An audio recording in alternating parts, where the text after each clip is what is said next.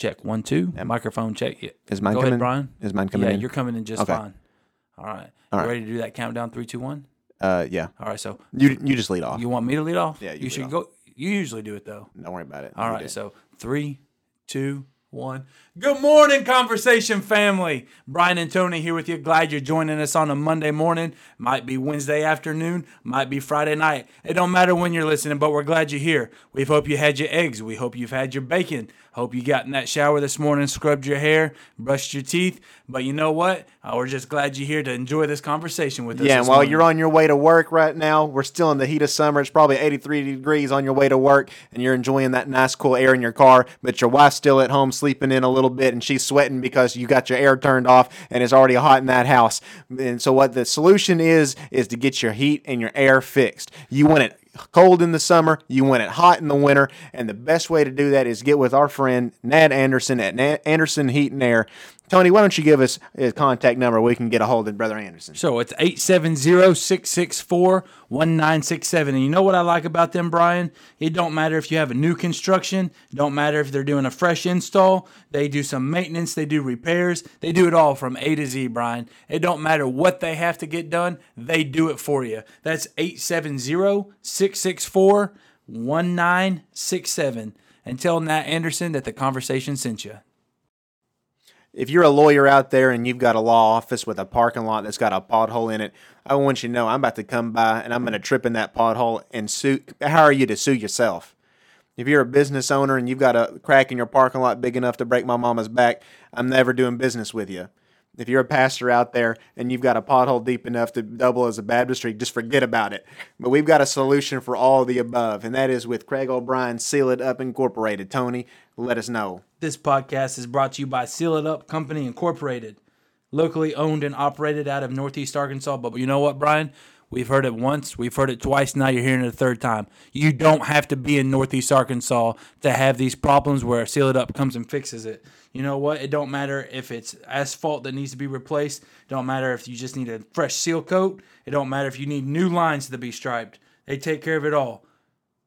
It don't matter if it's a driveway. It don't matter if it's a parking lot. It does not matter where it's to, where it's from. It don't matter. They take care of it all. You know what sets them apart, Brian? We've talked about it before. If you're a church, if you're a nonprofit, they give back. Tell me about another business that does that. Another business likes to give back.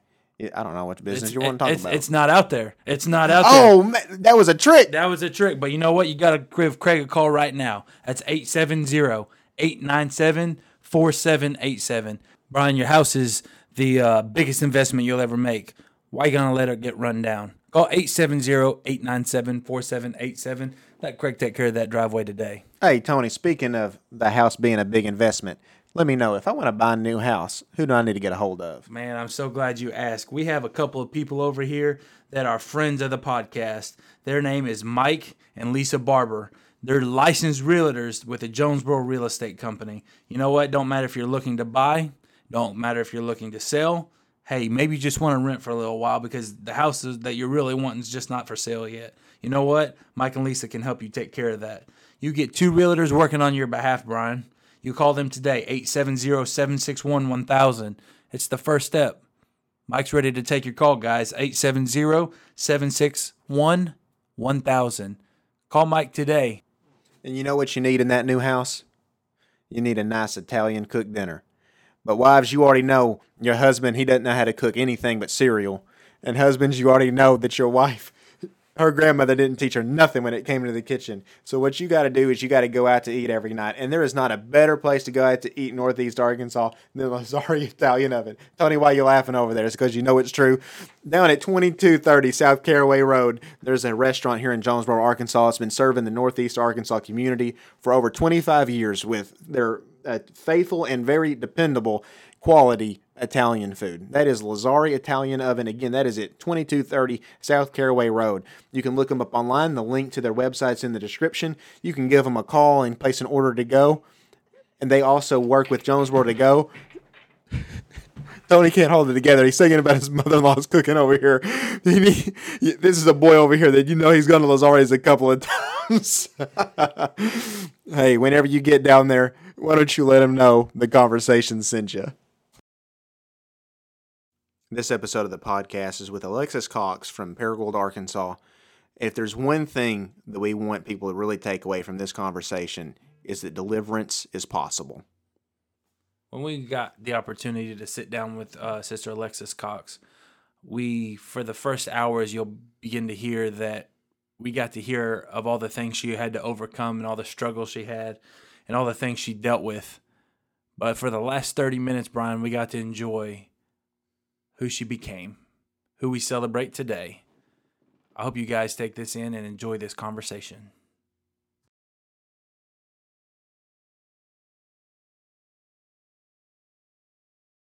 And I just cried and cried. And of course, you know, I went and got high and partied, but that stuck with me. That was a seed. And so that is something I look back on now. Anytime I witness to somebody, I know, like, hey, I could be planting a seed that shatters them spiritually in a good way later.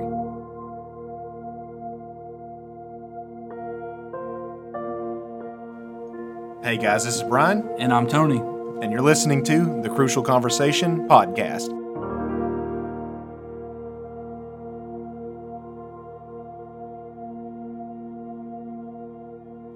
Tonight we have on a very special guest that we have had a lot of people ask us to interview Brian, and luckily she's close enough to where we could do it on a whim. Yes, and, and here we are. It's almost 10 o'clock at night and, because she just got off work. And so she came in, uh, and I, I heard her pulling on the church door because it was locked because of Tony having a paranoia of entering into Anyway. a church by himself. And so, uh, right out of the gate, we want to ask Tony, why are you so afraid of walking through a church late at night? Because I'm Holy Ghost filled. And that causes you to have fear? That should be. That's A why deliverance from fear. Okay, let me tell you the whole story then. Okay. So I was sitting at my dad's church at his desk studying for a youth sermon that I was going to be uh, preaching the next morning. It was like eleven o'clock at night, and I was looking down while I'm studying, and in the corner of my eye, I saw a light. Almost like what is in the shape of a figure. And so I looked at it and it was gone. So I looked back down and I looked up again and it was there, but then it flashed by real quick. That was my cue to get out. I was scared, and I was probably maybe just a car driving around. I don't know, but that was a risk I wasn't willing to take. You're just a weenie. That's all I want to say. anyway, who we have on the podcast tonight is Alexis Cox from Greater Vision Church in Paragould. Alexis, how are you tonight? I'm good. You're good. All right. Where you have a tremendous story that we want to cover. We've had a lot of people say, "Hey, talk to Alexis." So I didn't quite know your story. Um, so I called your pastor, got his permission to talk to you, and he gave me a little bit of a background. I was like, "Yeah, this is somebody we need to talk to because the things you are going through, or things you went through, I should say, is very relevant in the 21st century church." Yeah. And so let's start from the very beginning. Share your story. Were you always raised in church? Um, no. So I went to a Baptist church as a child. My grandparents were, they didn't want to go with me, but I would always go to Sunday school. So I always had that hunger there as a child. Um, and my neighbor would come pick me up for church. And then as a teenager, I started getting kind of rebellious, lying to my grandparents about where I was going around like 13, 14, spending the night with my friends when they were having parties. And my grandparents got invited to an apostolic church. Um, one of their friends was preaching, our neighbor actually, and they made me go. and so I was drugged to church. And I hated it. And um, as a teenager, I had tried to commit suicide. And so I had been kind of like depressed, and I was already on antidepressant medicine. And so that was something that was a huge burden on them. And I think that propelled them to the gospel. So they were ready to receive salvation at that point, but I was not. And I hated going to church. So that was, I didn't really want to go to apostolic church, but that was kind of my childhood. So you came into a apostolic ti church for the first time as a teenager, Probably, yeah, around the age of like 16, I want to say. and you keep talking about your grandparents. Are they who raised you? Yes, they adopted me when I was like six. So do you know your parents? Yes, I know my mom. I don't know who my dad is. Um, but my mom has always been there um, involved. But my sister has autism, le- very low functioning. And so my mom decided that it would be a good choice. I would get more attention and I would have college paid for with my grandparent, my grandpa being a veteran. And so that was her choice to let them adopt me. Sure. So you came into an apostolic church for the first time as a teenager, and I saw the pictures. Right. Yeah. And Oh, we're gosh, actually going to yeah, post some before and after pictures on Facebook whenever we release a um, preview of your podcast before it releases. And you looked nothing like the people in that church. Right. So I had really spiky hair and sh- it was short and like I had like really thick eyeliner because I was really like emo and at the time emo was like a thing. Now you know you get mocked or whatever. Everybody mocks emos, but um, yeah. So new age, I would be like a hipster. So the picture I ta- I'm talking about that I saw, you had shaved head on the sides and like a two foot mohawk right up in the right. middle. Right. Right. So that was like when I was probably 19, 20 or yeah, 21 maybe. So at what age did you come into the church and say, "This is it for me"? 21. I At was 21. Mhm. Tell tell that story. You told me a little bit about that story, and it blew my mind. Right. So I want to reverse a little bit to the buildup is really important. So um, a couple years before I had gotten in jail, I went to jail and got in some trouble with the law. And so that was really like a paradigm shift in my life, kind of. And I felt like, spiritually looking back at it, I mean, I was delving into some demonic stuff at that point. And so it got more serious and I felt like okay, I need to do something. When I was in jail the first time I tried to have like a change, but I just couldn't let go of addiction. It just still had a grip on me and I ended up revoking revocating my probation because I couldn't let go of drugs. I tried to have that step towards God while I was in jail, but I just couldn't do it. And so when I was 21, a lady from Greater Vision was working at Goodman's, which is just a little convenience store in Paragould, or it was. It was in a different area. And so, but they still are there, but it's a different place now. But um, it, I went through the drive through and I was going to get cigarettes and smoke, get stuff to smoke pot.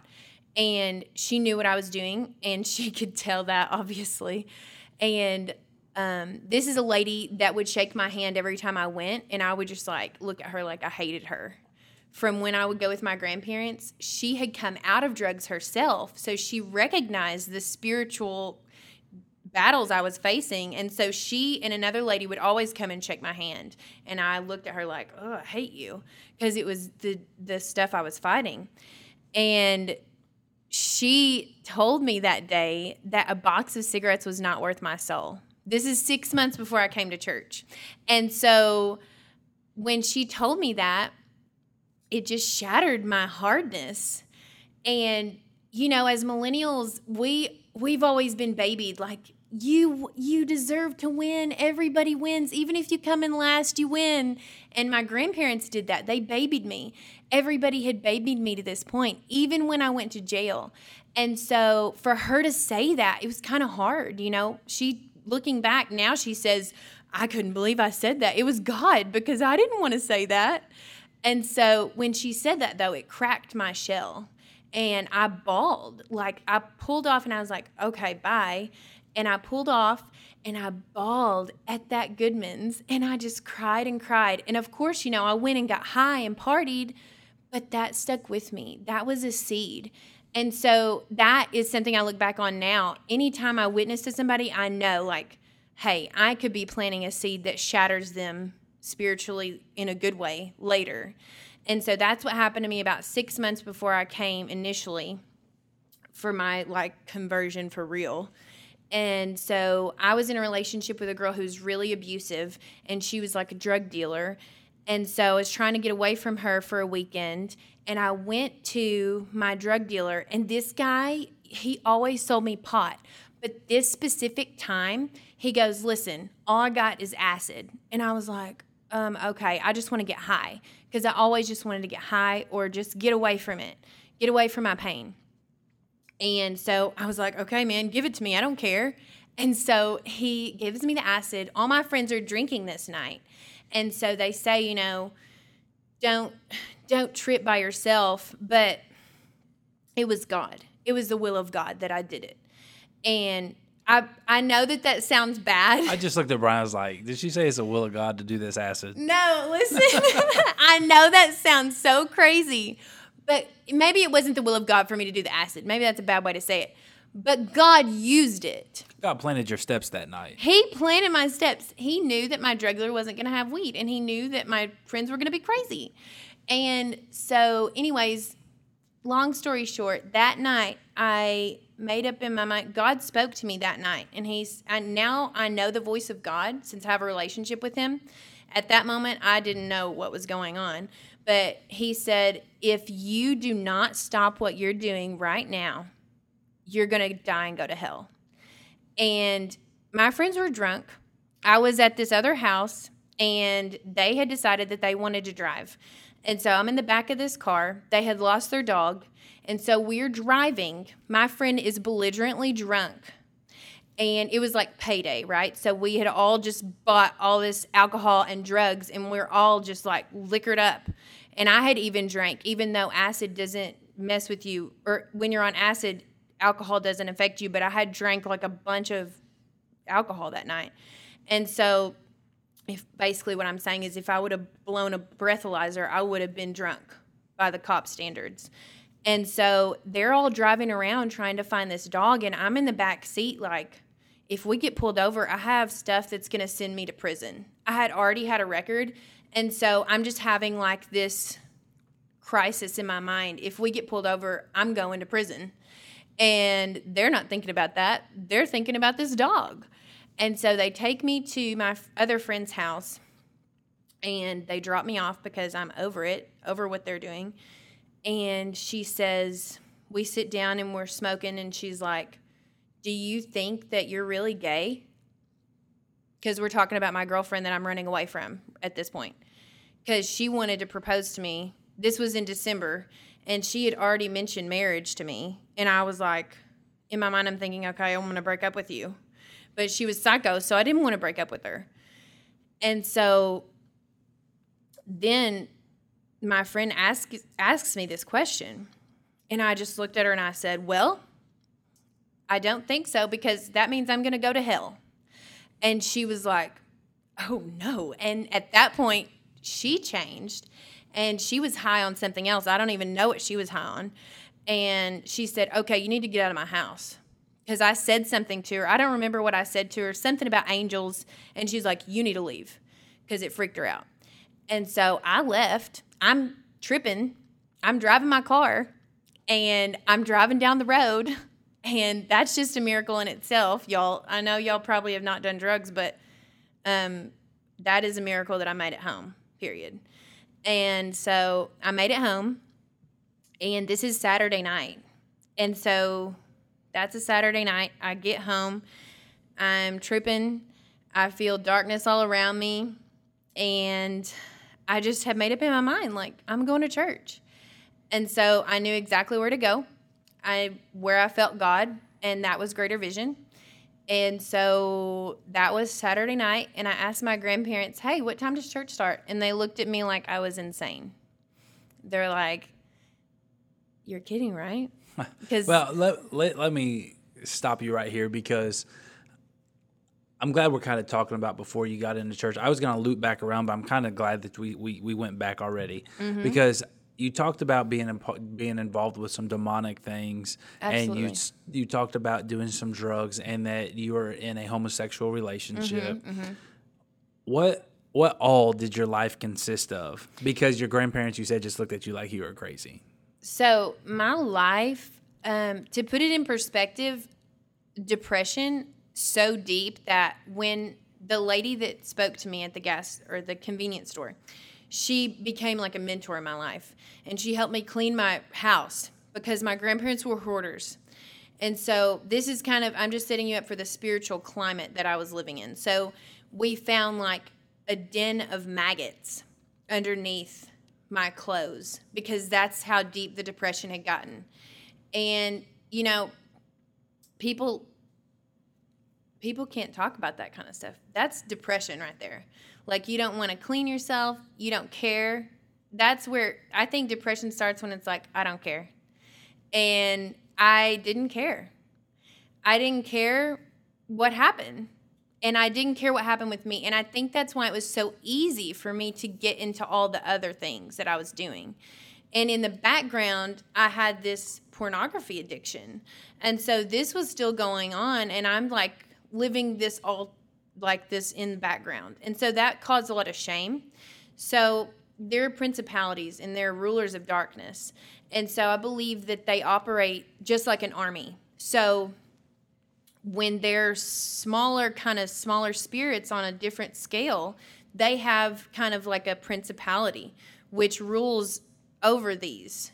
So it's like depression, drug addiction, shame, guilt, and then like ultimately it leads to a climax like homosexuality, um, suicide, whatever it may be, right? So that's kind of where I was at spiritually.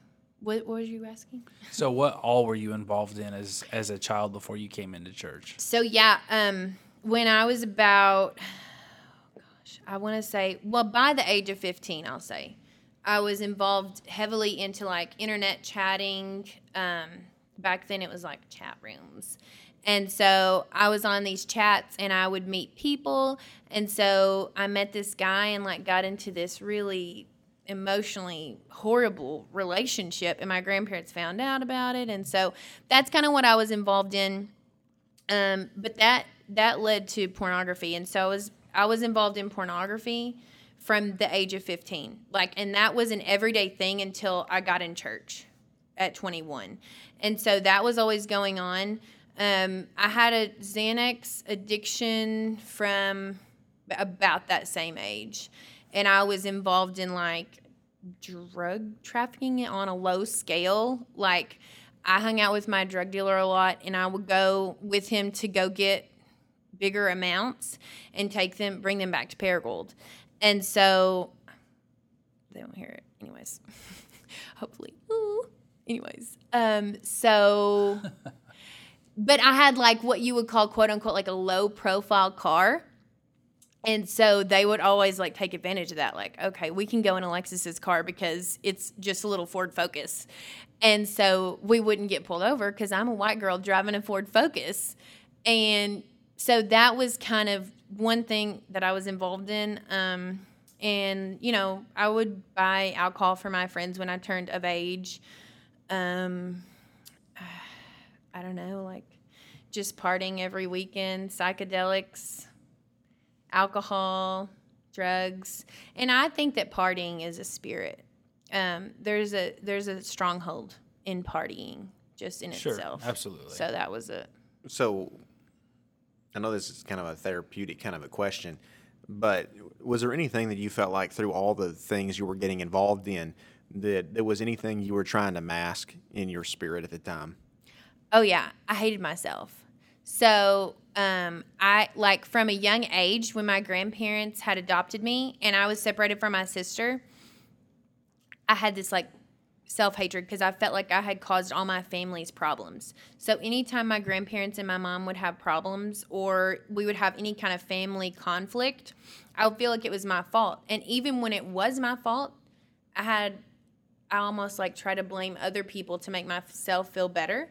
So, yeah, I was trying to mask self hatred. Also, I was overweight, so I was trying to mask my um, like gluttony, I guess. And I always felt kind of like I didn't fit in. And so I was also trying to kind of speak out loud with that. Like, I don't have to fit in, kind of like in your face. I'm going to have pink hair. Yeah. I'm going to shave my head. So, um, w- were these the things you were saying that altogether everything kind of had its own uh, factor that played into the demonic things you were into, or was it deeper than than this? Um, like, what do you mean? Like everything different was like Like- there was a different reason for everything I was doing, Like, or are you like are you saying that you were involved in just sinful behavior, or could you feel demonic spirits? Did you did you practice anything to bring demonic spirits? Oh yeah. Oh, me and my friends were always doing like Ouija boards and stuff. It was yeah, I'm out. so um yeah, and that's another thing like they really did work. And um and I would never do that now. Oh Jesus. so what do you mean by they worked? So they would really move. And um, we never, I mean, we would always do it. And it was almost like a thrill for us.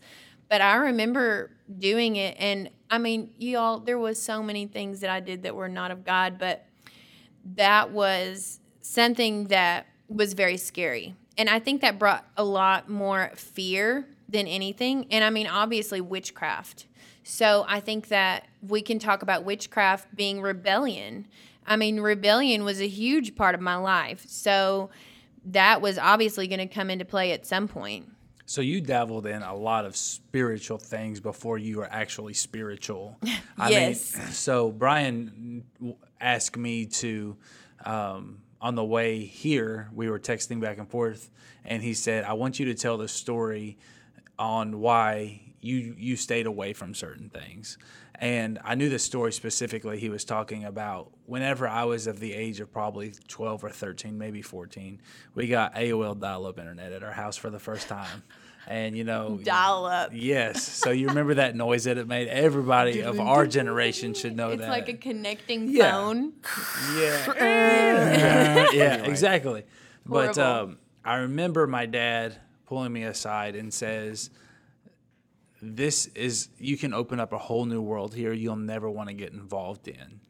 And obviously, he was talking about pornography. Right. And I remember uh, roughly about that same time at my church, we had a men's Bible or a young men's Bible studies called Gates and Fences, and you got to have these fences and gates in your life that you, you tell yourself you're just not going to go past these. That these are your boundaries, and um, I remember staying after class one time and asking a lot of questions because I, I was scared of of spirits. I mean, I I can take this is a story for another time, but I can take you back to a time whenever I was like seven or eight years old and I saw a demon possessed woman in our church. So I always knew they were real. So I was like real scared from that time on. You know, I don't want to be connected with that kind of lifestyle. And I remember the exact advice that my dad and my pastor gave me at that time was that you think you're just watching something that's obviously inappropriate, but it's releasing something in the Into atmosphere. your spirit. Yeah. Yeah, that's going straight into your spirit because Right. that gateway is open at that time. Absolutely. So you dabbled in multiple different avenues. In Oh, yeah. time. Oh, yeah. So whenever you told your grandparents, "Hey, I want to go to church. What time does it start tomorrow?" and they were like, uh, What? Are you high right now?" Or Yeah, I was. But I mean, I knew what I wanted at that point. My mind had changed. So walk us through from uh, asking your grandparents about church To when I got the Holy Ghost. to, to when you walked into that church for the, that time. Okay. Because you, you were you were determined to change it at that time. Right, right. So when I asked them um, if or what like what time it started, they didn't actually know because they had stopped going to church. So at that point, they were almost like in a backslidden state, and they had forgotten, I guess, or the church time had changed or something. And so I headed up to the church at the wrong time. It was already started. And so when I got in the parking lot, the song service was going on. And so I hear this music and it's going on and I'm like trembling in my car, like can't hardly get open the door. And I'm like, I can't go in here. I can't go in here. I am like I mean, I'm telling you, I had hot pink hair. I mean, I'm my makeup smeared from the night before. I'm literally not I'm not I'm not okay. And so I'm in my car and I'm trying to muster up the strength to go inside. And I open the door and I go in and I mean, I could feel the fight, but I knew that I had to go in there. And so I went in there, I sat by my neighbor, and then the lady that had talked to me, her name's Sister Alma Perez, she came up and sat by me and she hugged me and she said, I love you. And when she did that, I cried. I started bawling. And um, she just hugged me and she said, Do you want to go to the altar? And I said, Yeah, I want to go. This was during song service. Yes, song service was going on. A hot pink headed girl walks in during song service and um, goes to the altar. And, you know, I, I, there was a point right there in deliverance because I was ready to change. It, there was a point there that um, I like threw something up uh, because I was kind of all those things were coming out of me, and thank God there were prayer warriors there who knew what was going on. Were you sober? Um, at that point, no, because the acid stays in your system for up to 70, 78 hours. So not stays in your system, but it's like um, you're it doesn't wear off for like 78 hours.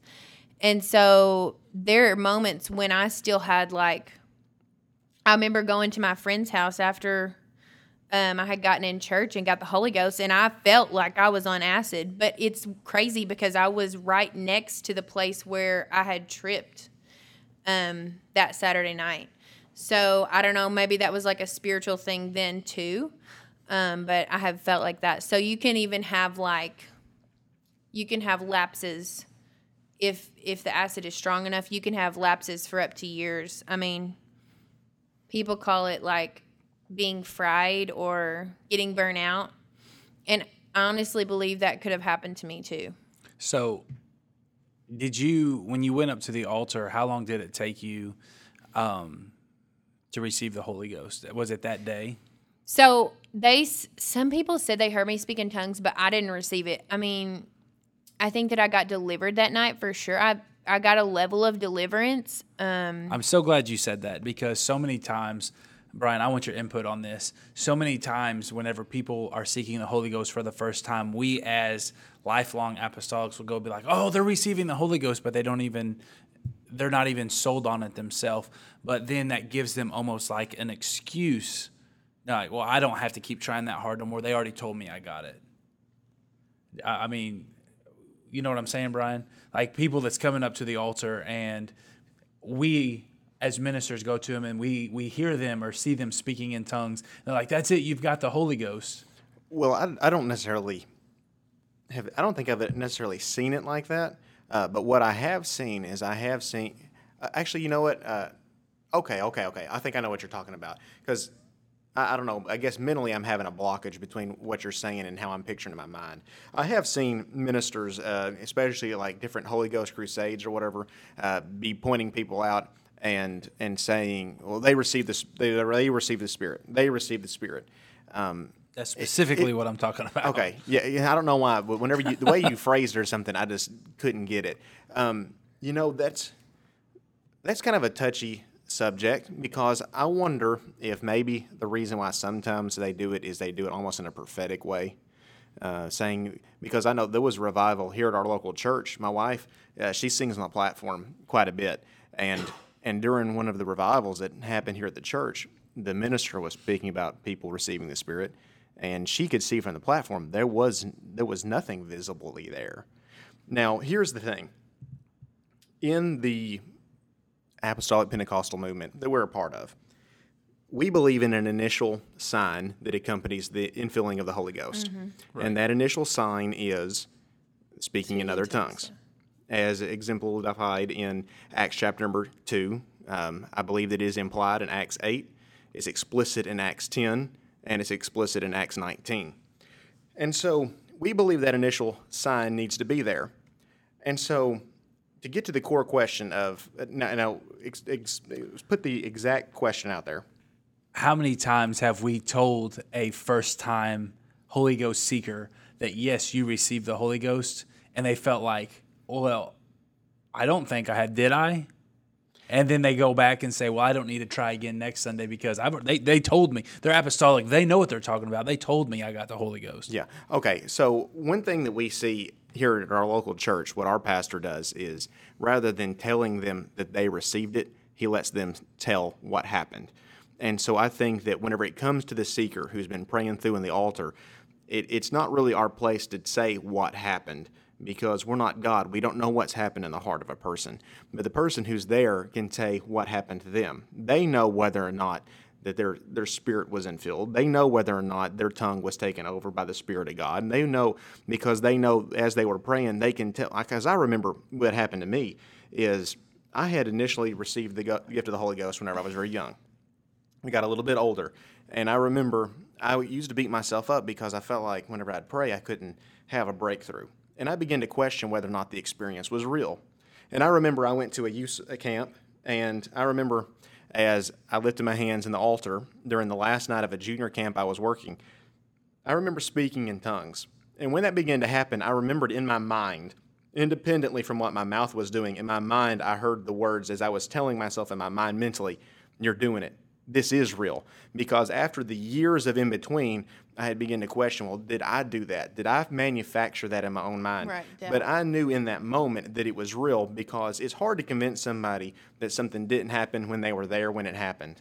And i think that it's important that the individual expresses what has happened. Because when they say this did happen to me then there's that's a definitive statement that yes, I have been filled with the Holy Ghost. I have had this experience with God. God has changed my life because when you say that about yourself, when you declare what God has done in your life, it solidifies it in faith. It locks it into your spirit. And whenever there are times later on that you may begin to question, you can bring back up that memory. No, I remember because I declared the moment that it happened. It wasn't just somebody told me something happened, where years later I can say, well, maybe they were wrong. Maybe they really didn't know. Right.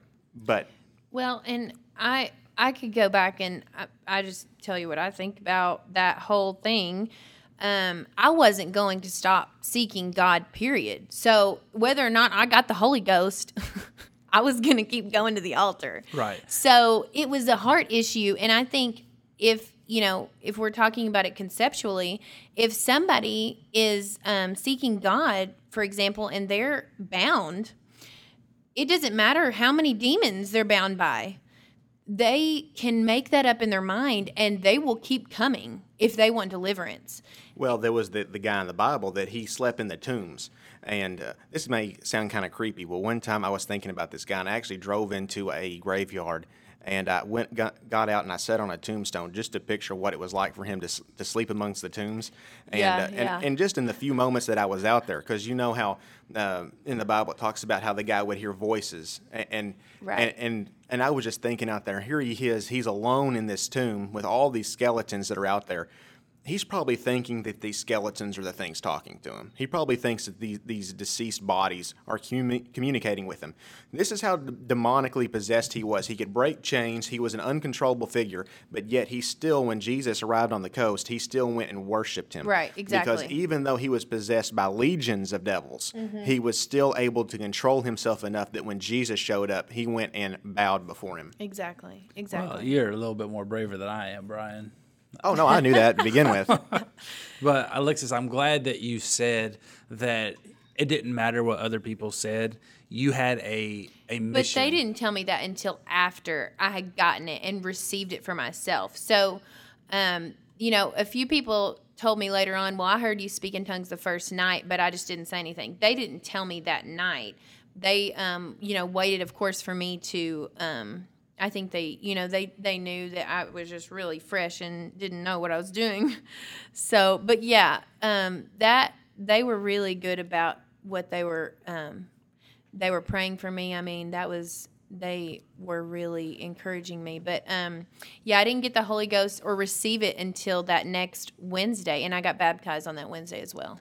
Shame on you! Don't you know you're not supposed to get the Holy Ghost and be baptized on a Wednesday night? I mean, So, I want to ask you a question here that is, um, I'm asking you to be 100% real here. okay. After you've been baptized and after you receive the gift of the Holy Ghost, did you still struggle with the things of your previous past life? Um, yes. So I I thought about this question because the questions that you sent me, um, I made sure to think about those a little bit on the drive over. And this is one that I hesitated with, and I was like, well, you know, as apostolics, I think we try to be real polished, and we want to say, well, you know, um, after you get the Holy Ghost, honey, you just are a pure as white saint, and I mean, you're just floating on the clouds, and nothing's wrong. But you know, I had a hoodie that I had gotten from my girlfriend, and that thing freaked me out. And I was praying one night and I called up my mentor and I said, Hey, I'm being spiritually attacked here. And I didn't know what to do. And I had people texting me for drugs and I was fighting stuff. So when you get the Holy Ghost, of course, yes, you're still battling. It's not you know marigolds in the in the fields. It is literally a battle. So i think that that is a misconception and definitely something that we have to be very clear with new converts.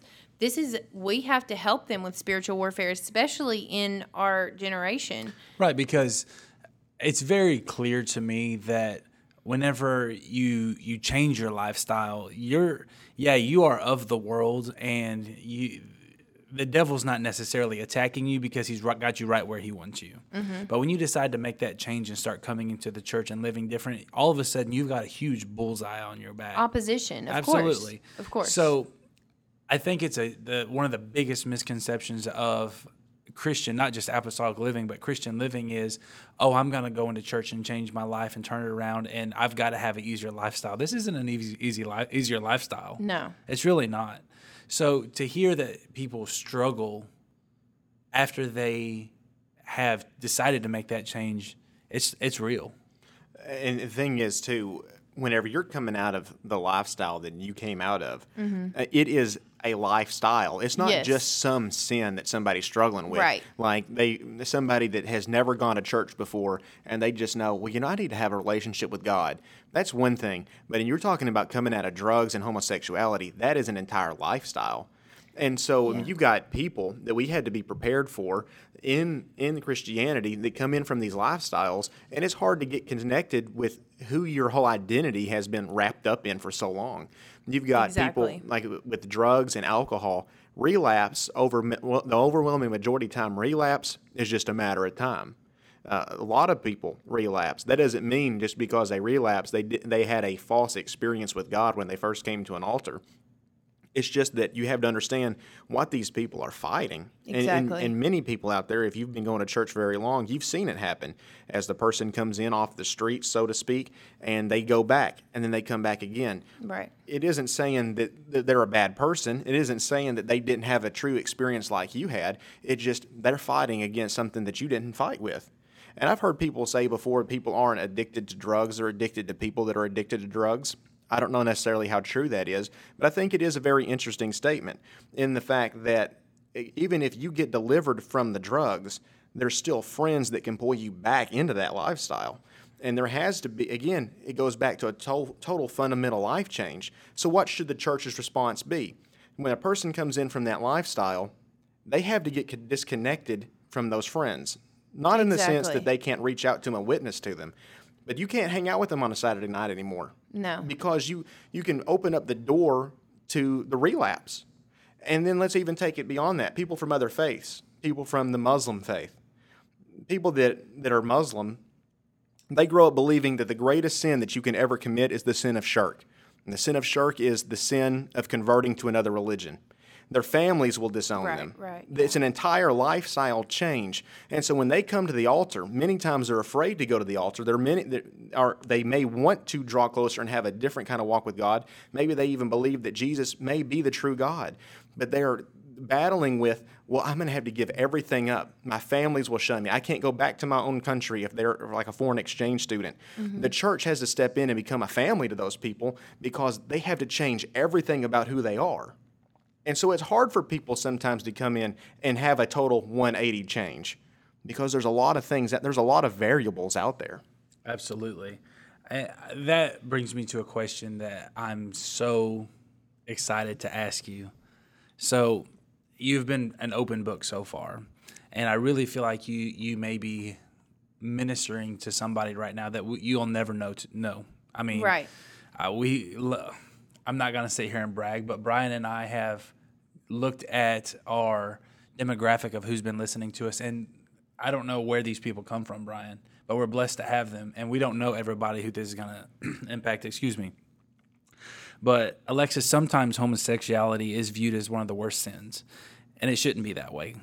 But the church doesn't know how to deal or approach a homosexual. Mm-hmm.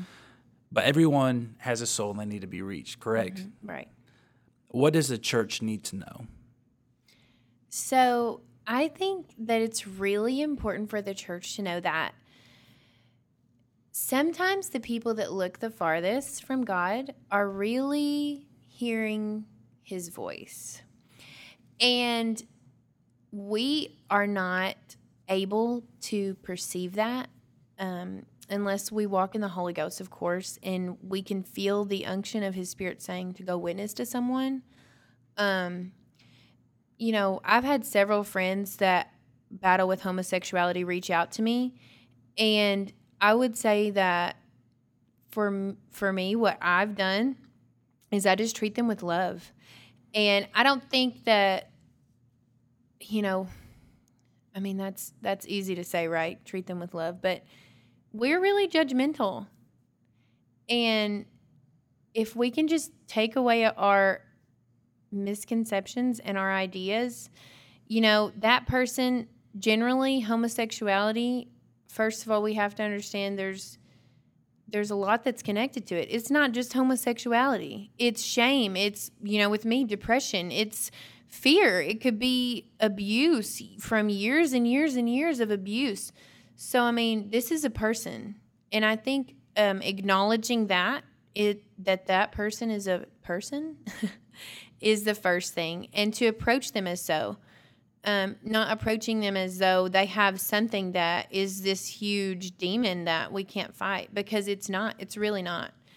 I think, and I, I have a, this is a, probably a controversial opinion, but I think one of the reasons why people perceive homosexuality as being one of the quote unquote worst sins is it's because it's the easiest sin to preach against. Because 50% of people get divorced. You don't know, in on honesty, how many people struggle with pornography. And there's all these different sins out there that affect such a high percentage of the population, Mm-hmm. but homosexuality is like what two percent of the population, And so some and so sometimes it's really easy to preach against that because there's not a lot of pushback against it. And I think that that kind of amplifies in the minds of people because that's the whenever you ask somebody, "Well, name a sin," that tends to be the only sin is really preached against because these other things And are hard to preach against. And against. the preaching because of pushback. against and the preaching against is almost getting pushed to the back burner because of the the Asian Asian times that we live in. Oh yeah, and even that is is you're beginning to hear less and less about it as time goes. Absolutely. because now this is a very uh, protected class of people. Right. So let me ask you this: That's a political way to put that. Well, it is though, and I would say we need to approach them without fear because I mm-hmm. think that there's almost a stigma of fear in apostolics and Christians of like, oh my God, well I can't say this and I can't say You- that. You, want me to be totally honest with you? As a man, I get offended when you don't tell me what you actually believe. When you skirt around an issue, I get a little bit offended because I'm like, well, what do they have to hide? Right. I think it's important that we're honest about things and what we actually believe. We need to not just preach against, and of course, let me qualify. You know, here's, you you know, I'm about to say the word qualify. I'm tired of having to qualify everything that we have to say in the church. Stop right there, Brian, because you said something way back in episode like two, I think, that you said we as apostolics shouldn't have to always be on the back pedal. Yeah, I said Say that with uh, Pastor C. Smith. Yeah. Oh, that's what it was. You're right. We shouldn't always have to explain or be like, well, I don't want to be viewed as a certain way. I mean, right is right and wrong is wrong. Yeah, Right. because I was about to say, let me qualify. Is I'm not saying we should only preach the things that we, we shouldn't do, but the things that we should do. And, and uh, you know, it's a shame that we have to qualify and be like, hold on, we, we're for some stuff. We're not just against everything in the world. You know, there are some things we're against. Let- Let's just be honest. There are some things that, as a church, we have to be against. We're not against the people. We're against the action. we sin. cannot accept certain things and, and treat it as normal and treat it as right. It's just something we cannot do. Now, of course, take everything I'm saying with a grain of salt. I'm not a pastor. I'm not your, I'm not the listener's pastor out there. I'm just saying, as a Christian perspective, as someone that is a potentially, you never know what God's going to do, a potential leader in the future church. I think it's important that our generation, the millennial generation that we're all a part of, we still hold on to a few things. We actually still have some We have conviction. We in have us. to. And there's some things that we need to have a backbone about, and we need to be be strong in the pulpit of, even though our culture is going to push against it. That backbone is going to get tested under the pressure as time goes on. And if we don't even have the strength to stand for something right now, you can forget it in ten years. You Yeah, can 'cause forget it in ten years. It's just gonna get worse. Yeah, you're right. You're right. Let me follow up that question with a question that it has for the last 10 years has been talked about, sang about, has been on billboards and yeah, I I know exactly. You know exactly where I'm going. When you, as a changed homosexual, is mm-hmm. asked this question or heard this statement, "I was born this way." Mm-hmm. What is your response to that? And in response, can you answer it in this way? How did you get into a homosexual relationship? Like, how, how did it all happen? Did you, because he's asking, were you born this way? Is it something that And you if it's felt a as no- a kid? Or h- how did you lead into Right. that lifestyle? Okay, so for me, it piggybacked off of a sexual perversion which derived from pornography. And that is something that whenever I'm talking to somebody who's battling um, a spirit of homosexuality or just sexuality in general, I generally, you know, I haven't talked to any like a lot of people about it, but there are a few people I've been like, "Hey, have you ever battled with, you know, watching things you shouldn't watch?" And generally it's yes because that is something that feeds that. And so that's where it came from for me. I um, just, you know, wanted to explore that possibility.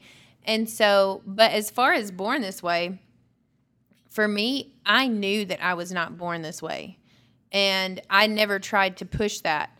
Now, I do have friends and I know people that do. And my response to them is always biological and scientific. Because if you cannot, if there is not a biological reproduction happening in a relationship, then that cannot be a successful relationship in science. And so for me, born this way is not even valid. Let me tell So- you a so- funny response go to ahead. this. Let me tell you, it's, it's kind of comical. Yeah. The response Lighten was it up, Tony. I was at, I think it was youth convention in an Illinois district, and that's when the Lady Gaga song came out. I was born this way. I think that's where it was. Don't quote me on this, but the preacher said, "Well, be born again then." And I think that is honestly, it's very deep in a way, because even if you were born that way, it doesn't mean you can't be born again.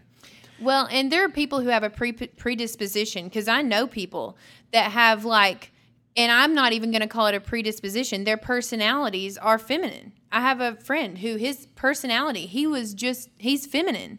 But you have a choice whether you're going to submit to society and culture and what they're saying about you and you know that choice and it's over and over in your mind you i mean you have to make a choice it is a choice and i think that's a cop out that is such a cop out born this way I believe that, and you know, I've always believed that um, homosexuality is a choice. But I have seen a few people that honestly has made me question because I've seen people that, that were very young that were very effeminate, and I was like, man, what's what's going on there? But uh, you brought up something that I think two things that I think are huge. One thing is the scientific thing. Um, the, the fact that someone could be born in a homosexual way, I, I just don't see how it could be scientific. Because take I a agree. take a purely secularist argument, because the secularist believes in evolution. If the human race cannot continue it cannot continue. So if there is a gene within somebody that predisposes them and makes them into a homosexual, how is that in the human genome? Because it can only be we can only be reproduced by a heterosexual couple, and so in a heterosexual relationship. So how did that pass through the genome? How is that still in the DNA strand? It's And literally so- impossible. And so in in science, they would say, well, everyone is the gay gene everyone is born with it. It Just a few people are predisposed to it. And so, what is it that triggers it? It isn't something chemically in the body that scientists have proven, but it's environmental. And so, I think that that the, the scientists prove that it's impossible that you were born that way because it is an environmental change. It is not nature. It is nurture. It is a decision. It is factors that happen in someone's life. Uh, there's many different things that could trigger it. So here's the thing. I agree with the scientific thing that says that within every person is the potential for homosexuality. I do believe that because I believe we all have a sin nature.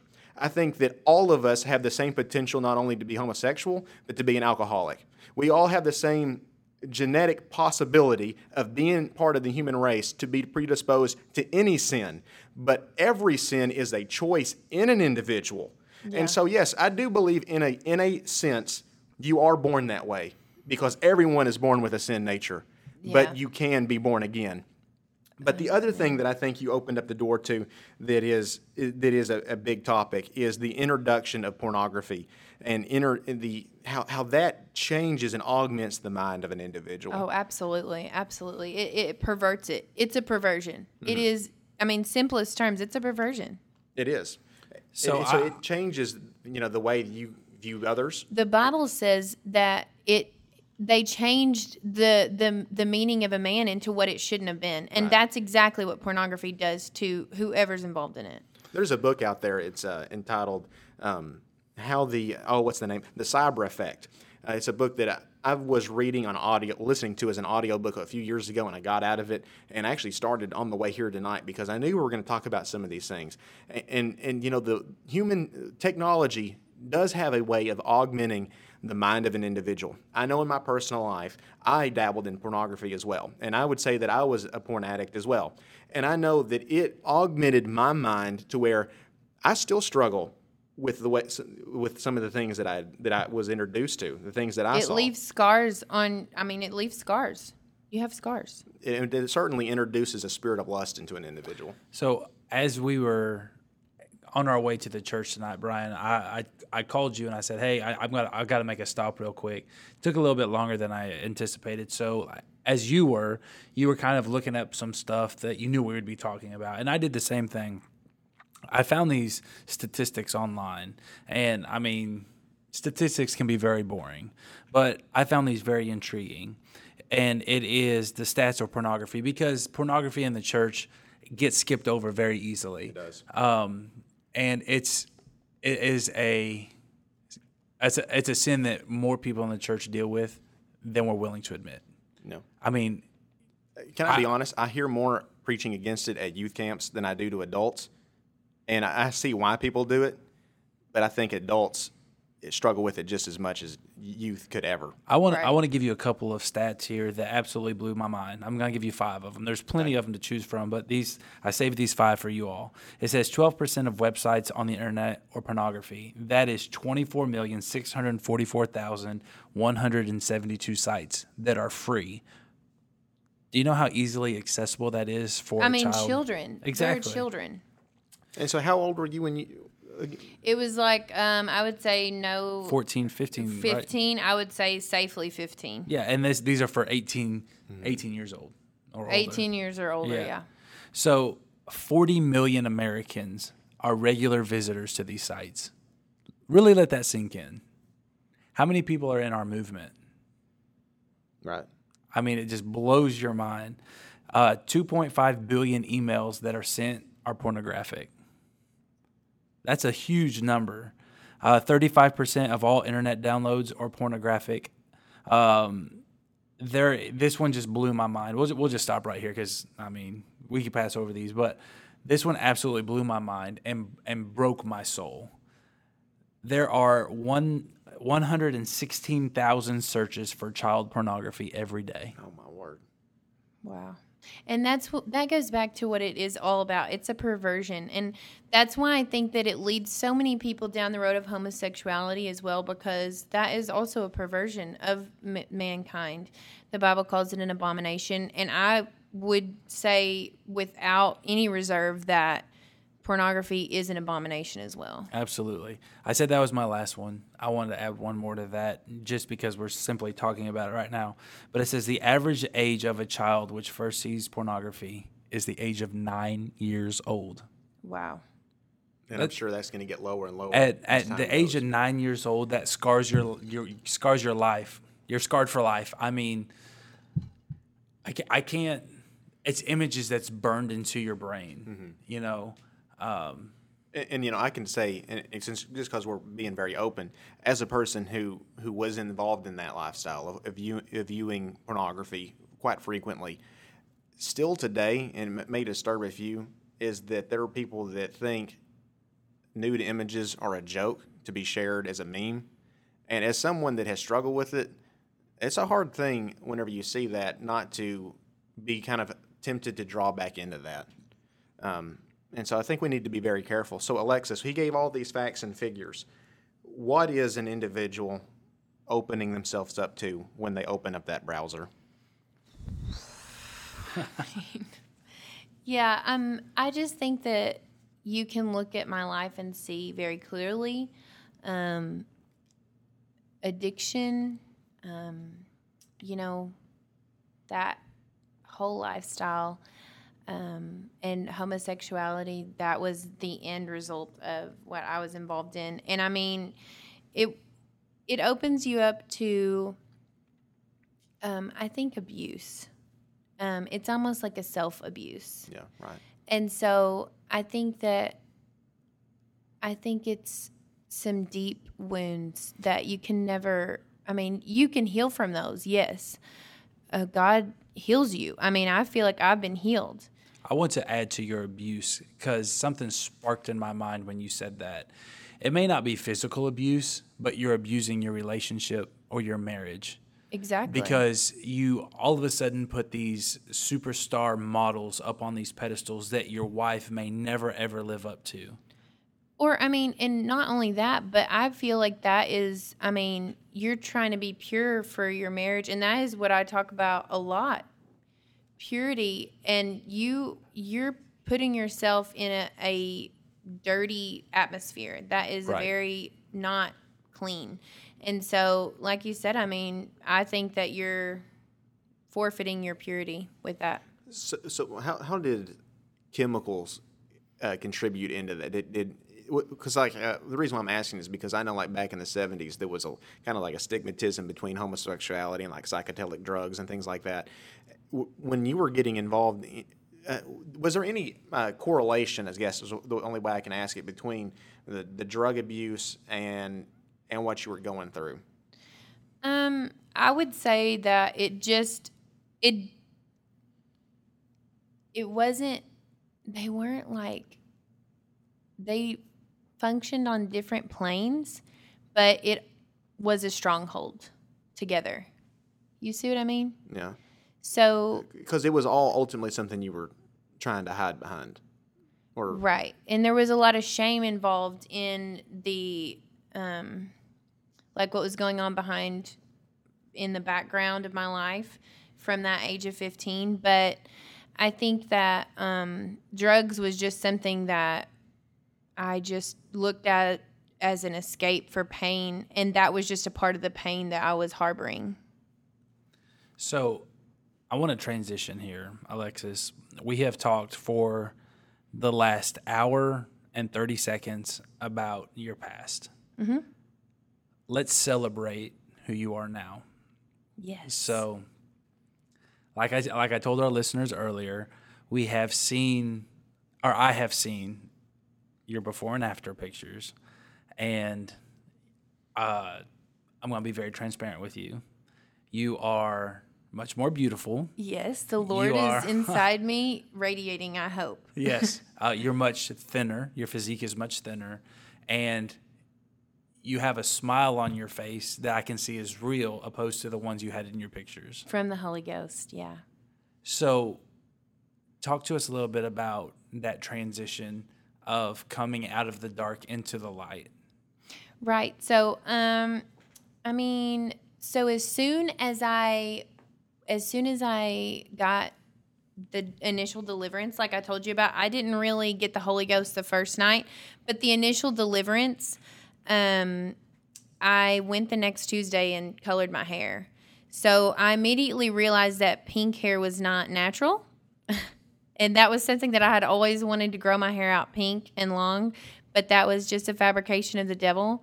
And so um, I colored my hair to a natural color. And then once I started praying, I would pray every day. I would pray and try to speak in tongues every day at my house. And speaking about pornography, I didn't touch my computer for six months. My laptop, I didn't touch it for six months. And so that was just kind of like, well, hold hold on. How old are you now? I am 28. 28. So dude, don't you know you ain't supposed to ask that question? Oh, no. No, it's okay. you're 28 now. I was How long- 21. 21 when I got and the Holy as a millennial, Yes. You did not touch what offended you for how long? Six months. Could you imagine? Hey, can I ask you a question real quick? Because he just said something as a millennial. Does it offend you being labeled as a millennial? No. Okay. It does me, and I, I, I tell everybody all the time, I'm not a millennial. all right, go ahead. I didn't mean to interrupt you. No. Um, and so, um, so anyways, that was another transition.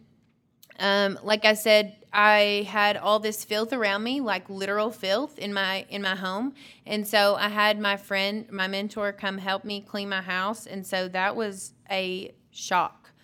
Um, that was a huge shock, and so that was that kind of cleansed my spirit as well. And so I think that that speaks to if you're depressed and you have like a house that's really dirty, I think that that speaks to your spirit too. Um, that was what I was living in, and it was just disgusting. I had food everywhere, and that was a part of my life that I needed to clean up. And um, I stopped smoking pot, um, which I smoke pot every day, like three times a day at least. And I stopped doing that. And then I stopped drinking as well, which I would drink, I mean, throughout the week. And so I stopped doing that. I stopped doing pills. I threw my pills away and I had Xanaxes every day as well. So You told me a story while we were on the phone. Uh, was that yesterday or today? No, yesterday. I think it was yesterday. Yes. And I told Brian, and he said, "Oh man, she's crazy."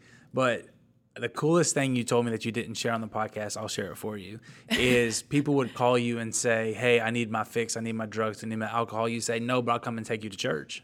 I'll come bring you to church." Yes. How insane did they think you were? Well, a lot of them congratulated me because, you know, I think a lot of my friends had like somewhat of a background in maybe Baptist church or something that I, you know, we all kind of, we live in the Bible Belt. So it's kind of, you can't really avoid it. And so they were really, a lot of them congratulated me, like, wow, awesome. Some of them were like, oh, what? Like, didn't really believe me. And then uh, the one friend that I was at her house um, the night that I made my decision, she actually um, she told me it wouldn't last till my high wore off. She thought I was just talking out of my head. And I invited her to my baptism. She didn't come. A few of my friends did come to church with me. Um, my drug dealer actually came to church with me. Um, but he is I, he I haven't talked to him in a while. He used to call me when he was in jail, but that is um, that is a miracle that he came to church. So I believe that that seed was planted there. But yeah, some of them would come to church with me, um, but none of them really got you know. A few of them got close to getting the Holy Ghost, but uh, as far as that goes, that but I completely separated myself from my friends because I tried to. So that was one of the biggest things. I talk about my physical transformation. Yes, of course. I started wearing dresses. That was part of my prayer life. My that came from a prayer life. Nobody had to tell you to do it. No. I mean, people taught me Bible studies because I was a new convert, but that came directly from my prayer life. Um, and I don't think that holiness can come anywhere from any any place except prayer. Um, and so when people try to Now, explain. Are you praying, God, give me the strength to wear like dress this way, or is it something that as you prayed, you felt convictions when you weren't living outwardly Right. you were on the inside? Like, how So- did how did that work? Well, you know, the Bible says to pray in the Holy Ghost because you don't know what you're praying. And so I would just speak in tongues. To be honest with you, I didn't know how to pray when I first got in church. And so I would just speak in tongues for as long as I could. And um, I mean, God showed me stuff. I had visions, and I thought, wow, I had visions when I did these psychedelics, but this, there was nothing like this. And so, you know, I would fast and I would just go on, you know, these, I would just pray every single day. And that's where it came from, really. And I remember God gave me a vision that really stuck with me. And it was like um, creation. And I saw all these ladies with long hair. And I mean, they were like, you know, I could tell it was during Adam and Eve because they were all like not wearing clothes, but I didn't see, it was like a pureness. You know, it wasn't like, oh, wow. It was like they all It had was a long pureness, not a perversion. Right, exactly. And so they were like all with long hair, all the ladies. And so I realized quickly I was a hairdresser. And so I realized quickly that um, I had to get out of that as well. And so, but the main thing was getting away from those friends. And not that I had to flee from them. I mean, I tried to hang out with them, but they just all did drugs. And so I couldn't be around that because that was a lot of temptation there to do drugs. So, as you continue to develop as an apostolic, Mm-hmm. you have made leaps and bounds, and I have recently seen that you've went on some trips overseas. Right. Tell us a little bit about that. So, um, initially, when I would wake up in prayer, God would wake me up in the middle of the night and pray. And so I developed through that prayer life um, a burden for all cultures, specifically, like um, I would pray for like Asian cultures because I would always, um, I knew like from hearing, I guess, from missionaries that would come through our church or whatever the, is it the 1040 window where there's not. Yes. 1040 window, yes. And so um, it's a 1040 window in the earth where there's the least amount of Christianity at all. Um, and so I really, really got into praying for that. And so I would pray a lot for that. And so that propelled me into this hunger for missions. And Brian, explain the 1040 because I- I'm not I'm unfamiliar. It refers to the um, parallel, uh, the latitude and longitude. or 1040. The, it refers to the the uh, I think it's the latitude lines or longitude lines. I'm not sure of the the, the whatever the no it, whatever it is. It's the the tenth parallel to the fortieth parallel is where all of southeastern Asia is kind of encapsulated in. So there's all over in the Middle East, however many billions of people. I guess and the Middle East are on there. Northern Africa, I think, Yeah, too. all, all whatever that range is. Of course, it spans around the entire globe. So, Right. so So it, It's, it it's, would it's at least populated with with, with the truth. Yes. Churches, yeah. Yeah. Okay. And so that's the reason because I think uh, Pastor Tony McCall he made mention of it as well whenever we were talking to him about how he had a, uh heart for Taiwan and and for China. He's been to Thailand before, I think, too. Oh, interesting. Thailand or something. We just did a podcast with him. We're super excited about. But go on. I'm sorry. We're sidetracked. No, and so I had the opportunity. AYC started getting really popular online, and so I was like, okay, I'm going to go on an AYC trip. Asked my pastor, and he was all about it. So I had the opportunity, and actually, India was not my first choice. I wanted to go to Africa, and um, that trip was all out because I think my friends were going to Africa, and so I wanted to go to Africa, or somebody I knew had gone to Africa, and so that was all gone, and so I they made me pick a second and third choice, and my second choice was India because my sister's actually half Indian. And so I was like, okay, well, I'm just to go to India. And then if that doesn't work, I don't know. So India ended up being my first trip overseas to uh, the AYC trip. And that really changed my life. I mean, I shared my testimony there. And that was so powerful. Um, one of, you know, just seeing the culture there and seeing all the needs was very um, life changing. And so it really, you know, exposure breeds a burden, is what they say. So once you're exposed to something, you can't get it out of your soul. So that's kind of where my burden for mission started. And I think also that my pastor always says the more that you've been forgiven of, the more that you love. And so that is so true. All the holes that and all the scars that have been inflicted upon me through my just my life and my sinful lifestyle, I just was able to flow out of that love for other people.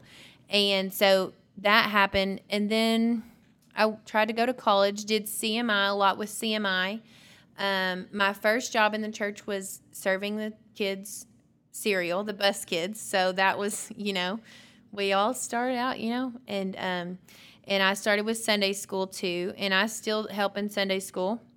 And then I had the opportunity to go to Nicaragua, and I'm Well, you said that the right way. Yes, and I'm also learning Spanish. So I just I think that being multicultural and being very aware of where we are at um, is important, and so that's what I've been focusing on. So you have also been a part of Purpose Institute. Yes, So plug Purpose Institute. What has Purpose Institute done for you? man, Purpose Institute's so awesome. I love it because it not only connected me to local leaders, um, like pastors from around the Northeast Arkansas. brother Gr- brother gay you know hearing him talk about his prayer life and brother mccall about his education and just being inspired by people that are like touchable is so important. And i think that purpose institute does that very effectively. It's it's um it's it's somewhat of like a knights of the round table kind of atmosphere. And i think it gives you um, it gives you something to aspire to be.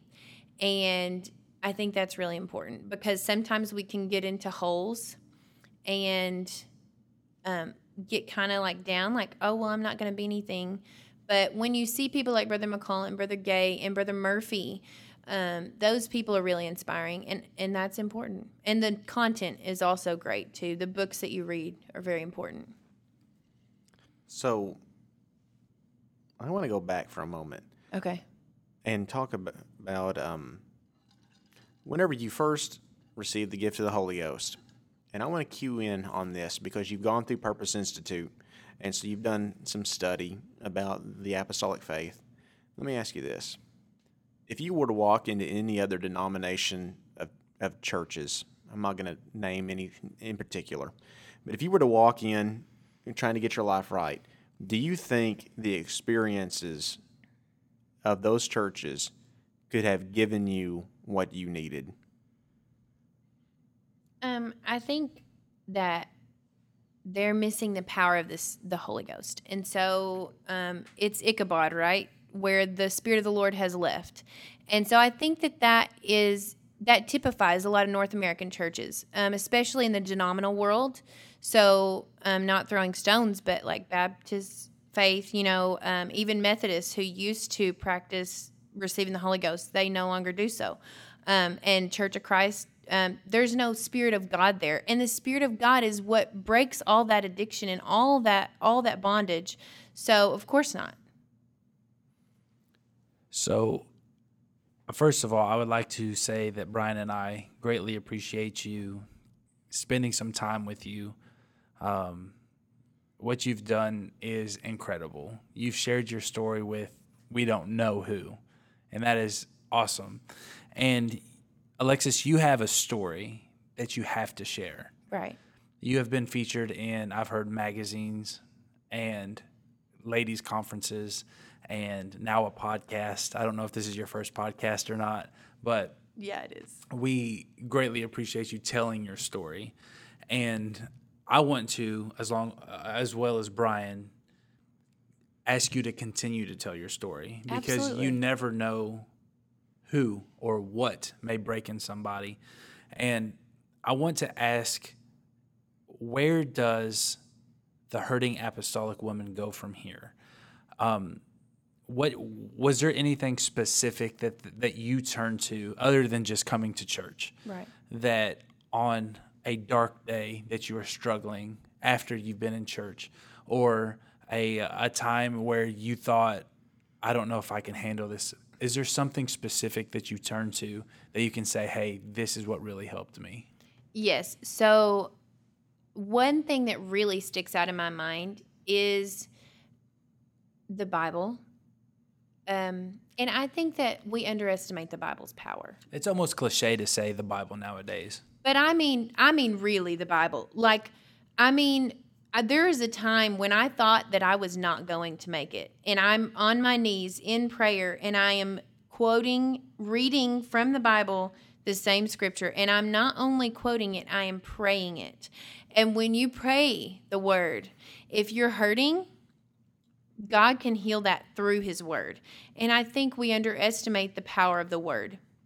So, Brian, Jelaine Lumpkin, we sat down with him and talked, and David Ayton both said the exact same thing. I don't know if you've caught it, but it's really been on my heart ever since we left North Little Rock.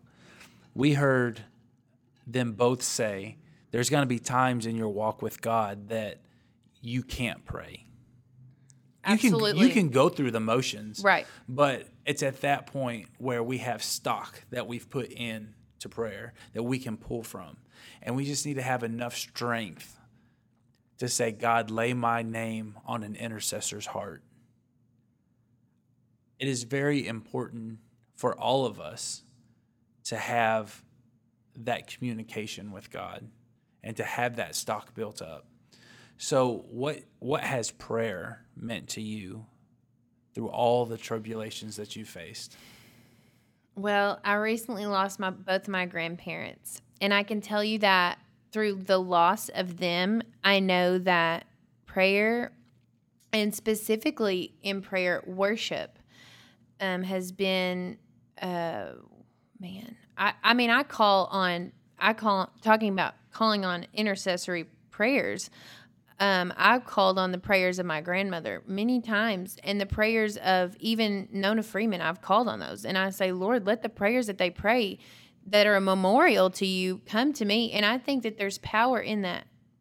There's power in prayer, the prayer of others. But yes, I do have a group of people that I can call, and I know that they will pray for me. And prayer is is the key, really. What's your biggest passion right now? And my biggest passion right now is oh man, revival. I I mean, and I you know, I've been teaching Bible studies to people that have been coming to our church and I don't think that there's anything better than that. That's the grassroots level right there and I think that sometimes we can get ahead of ourselves. I want I want to be here. I want to be on the mission field. I want to be working with this. I want to be preaching. I know God that you called me. But then actually day to day when somebody comes in the church, can they count on me? I think that that has kept not only kept me accountable. That's very deep. Kept that, me accountable, but it's been it's been a beautiful thing for that's me. That's very deep. I want all of our listeners right now to ask yourself the question can they count on me? That's that's a crazy question. That is a very crazy question. That's deep. It really is. Um, I sent a text message to Tony because I didn't want to forget. I want to talk a little bit more about how you said exposure breeds a burden, mm-hmm. because I mean I believe that with everything in me. Yes. When when people ask about, man, I just don't know what what I can do. I don't know what I can do for the kingdom, and I just don't. I, I just don't know if I have a burden for anything in particular. You just get involved in everything. Get involved in everything you can get involved in because that exposure breeds a burden. And and I'm sure you know with you saying the thing about um, you obviously had a burden for missions already Right. But you for the individual places when you got there you were exposed to it. So so in your experiences of being exposed to different things, how has those burdens that you you've met, how has that changed you as an individual? I mean, I can think of times the experiences that you have the experiences that you have are so important and I remember a time when I was in Sri Lanka and we just went in 2000, what was it, last year? It was last summer. We went in, um, I was dancing in the spirit with a lady there. And, you know, I will never forget that moment because it wasn't just connected, it was connected to an emotion. And I think when you have an experience connected to an emotion that is spiritual, then that starts to stir something.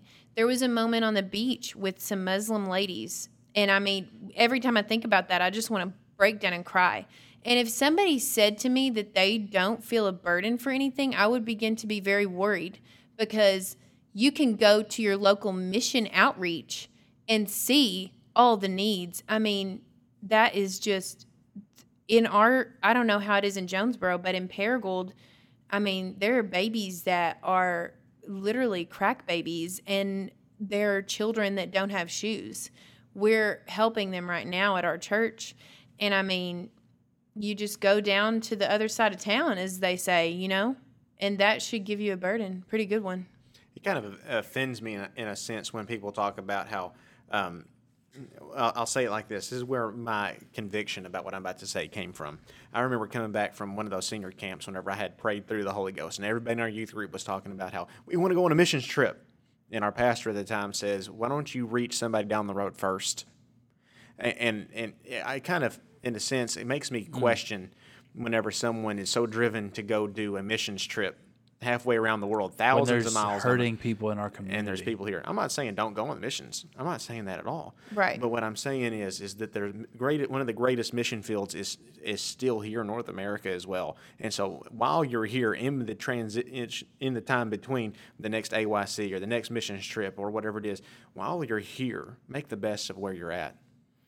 Yeah, and my my pastor told me this way. He said, "Bloom where you're planted, Alexis. Don't try to get it, you know, and and I've heard this from many voices in my life. Don't try to don't try to get ahead of yourself. Bloom where you're planted. You work where you are and God's going to work through that. And you can't it's like Court Chavis's testimony. I don't know if you've ever listened to his message, The Anointing of Frustration, but he talks about where his pastor was his dad and he made him sit still for what, like six years? And he's like, But I've been called to evangelize. God did speak to him and told him, Go. But his pastor, his dad, knew the timing of God. And so I am very, I'm trying to be intentional right now. And that's where I'm at. I mean, I'll be honest with y'all. That's where I'm at. I'm trying to be intentional about waiting on the timing of God and not letting my passion, as you ask, what's my passion, not letting my passion supersede wisdom and timing of God. Alexis, we're about to wrap it up, but before we do, I would like for you to speak to the confused girl, to the confused lady, to the confused um, they don't know quite where they're at. Um, maybe be with their sexuality or with their relationship, or they just might feel lost in general. Can you take about the next 30 seconds and speak to them right now? I would say to you, beautiful girl, that you are God's child and the Bible says that you are worth more than precious rubies. And for you to second guess that and give yourself up to anything less than that is not worth it. So you just find yourself an apostolic church and or just start praying where you're at right now. And I'm going to pray for you. In the name of Jesus. Can I pray? Absolutely. Okay.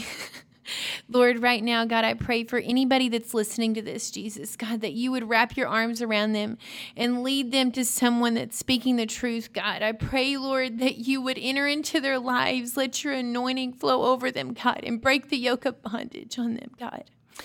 Oh, in the name of Jesus, right now, God, have your way in their lives. God, you have a plan for us. And sometimes it doesn't feel that way, but God, you do have a plan for us. And that's what I would say that God does have a plan for you. So they can connect with you still. You have a YouTube channel. Yes. Me what? and my friend Chelsea. Yes. How can they find that YouTube channel? So on YouTube, we are Passion, Purpose, and Purity, and we need to post some videos right now. But yeah, also, you said we're a little behind right, right now. Right, we're a little behind because school started and the summer's been a little crazy. But yes, that is happening, and also I'm gonna. There's a conference coming up in November, and it's a purity conference. It's pledged to purity, and it's for young girls and that's going to be this November. So if you find me on Facebook, you'll be able to get connected with that and make plans to come to that. That's going to be a great event. We end our podcast by giving our guests the opportunity to plug any books, and then we give them the final word. But before we get there, I want to ask one more uh, topic for discussion that early on we made you made mention of, and that I want to I, I want to take a brief moment and, and make sure that we've talked about it you talked about how you you kind of you struggled with um, many different things, and one of the things you struggled with was a, a lot about your self image. I'd like for you to speak to the young lady out there that is struggling with their own self image. Do they need to come to peace with who they are? Uh, what, what advice would you give to someone that's maybe in your same situation that they really don't know to ha- how to handle uh, maybe a lack of self esteem or whatever it may be? I think that that that self esteem comes through making right choices. Um, I would say that in order to build your self esteem, you have to find who you are. The question, who I am, was a string of confusion throughout my adolescence. And I only gathered that answer whenever I found Jesus. And so I would speak to you that if you have Jesus, then that is where your confidence lies. And we have we all struggle with it. It's a it's a daily struggle to find your confidence in Jesus and not ourselves. Because it's when we begin to trust in ourselves that we can fall to things like vanity and um, pride, and that's not good. So I think finding our confidence in Jesus is the most important thing, and letting Him be the root of our self worth, in which He loves us more than anybody could ever love us. So I think that just find out that Jesus is the source of your self image. Whenever the reason why I thought of that is is a question is whenever Tony had asked you to speak to to uh, the ladies before, how you started by saying you, the beautiful girl. How important is it that that every lady out there sees themselves as beautiful in the way that God created them to be? Because our culture says that's not so. That you need whatever it is that we're trying to sell you, so that way you can become conform, beautiful. absolutely. And, and in order to conform to the image of society. So the question is, how do you uh, view your find your what well, is it? Well, you said how to you, the beautiful girl, how important is it that every lady out there sees themselves as beautiful in the way that God created them to be? Oh, it's very, very important. And I think that, um, like I said, that image can only be cultivated through prayer and um, through finding out who Jesus is. And when you find out who he is, everything that you are becomes less important. And I think that we construct a false image. We make masks out of everything. And our culture is really good at making masks. And so we have to take the mask off and look in the face of Jesus and say, reflect yourself, and then you'll find yourself that you're beautiful. At family camp two years ago, Jeff Morgan preached on this.